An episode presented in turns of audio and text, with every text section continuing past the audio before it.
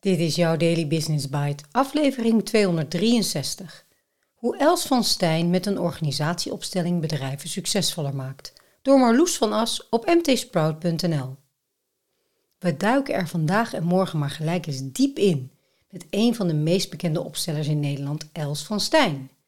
Wat is een opstelling? Waarom zou je hier aan denken? En wanneer? En ik kan me vooral voorstellen dat je denkt: hoezo zou dat mijn bedrijf of team succesvoller maken?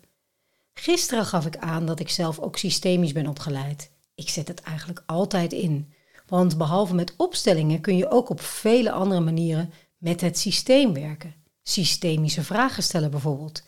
Eén van mijn favorieten. En nu de expert aan het woord. Je luistert naar Daily Business Bites met Marja Den Braber, waarin ze voor jou de beste artikelen over persoonlijke ontwikkeling en ondernemen selecteert en voorleest. Elke dag in minder dan 10 minuten.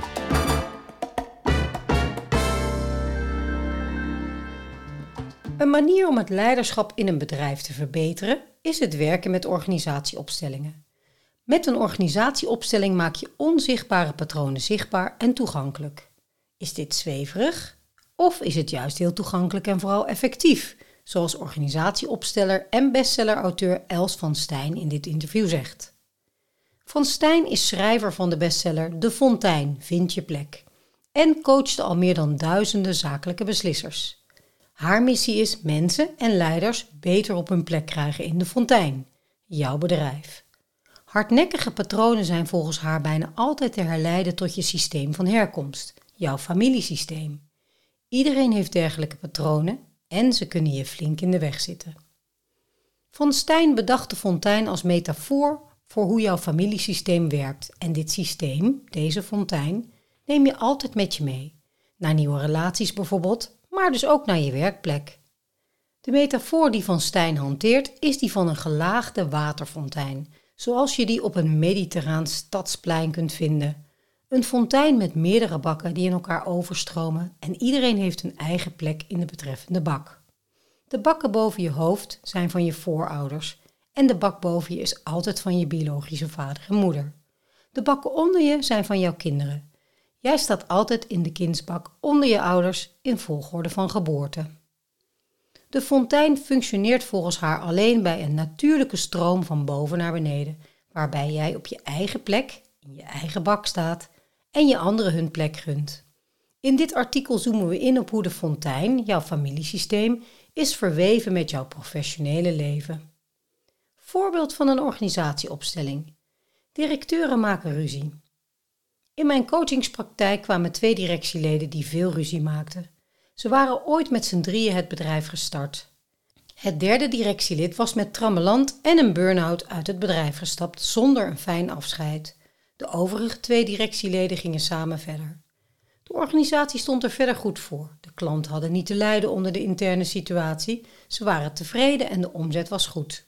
Het vraagstuk dat ze niet zelf opgelost kregen en waarvoor ze bij Van Stijn kwamen luidde als volgt. Het ziekteverzuim in ons bedrijf is erg hoog en onze onderlinge samenwerking gaat niet goed. In de organisatieopstelling bleek dat de derde directeur, die met ruzie is vertrokken, werd buitengesloten. Buitensluiten is een groot probleem binnen het systeem en heeft belangrijke consequenties.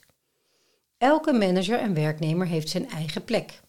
Iedereen die bij een organisatie werkt, heeft volgens Van Stijn een eigen plek in het systeem, in de fontein. En op het moment dat iemand, misschien wel terecht, wordt ontslagen of vertrekt, heeft dit gevolgen voor de stroming van de fontein. Van Stijn. Nieuwe werknemers die deze plek gaan invullen, kunnen dan bijvoorbeeld onbewust geïdentificeerd raken met de buitengesloten persoon. De nieuwe werknemer leeft dan volgens de dynamiek het zal mij niet beter gaan dan jou en ik volg jou in jouw patronen. In deze organisatieopstelling bleek dat het derde directielid, degene die uit het bedrijf is gestapt, veel medewerkers achter zich had staan.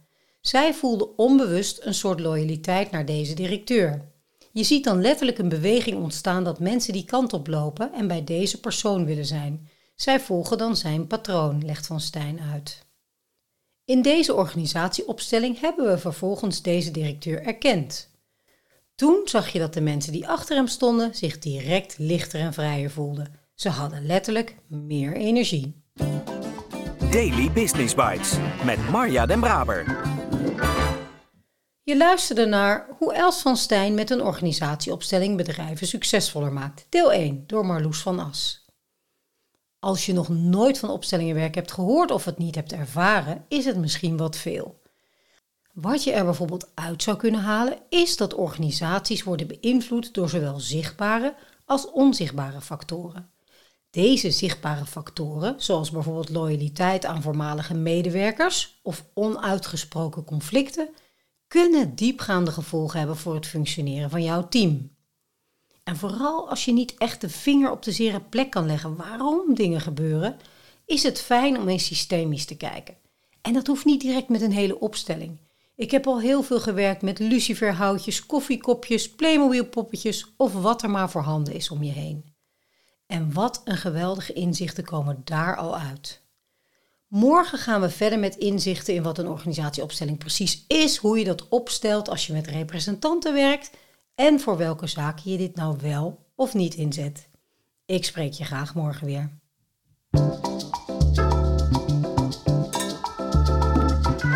Dit was Daily Business Bites. Wil je vaker voorgelezen worden? Abonneer je dan op de podcast in je favoriete podcast-app. Meer weten? Klik op de links in de show notes.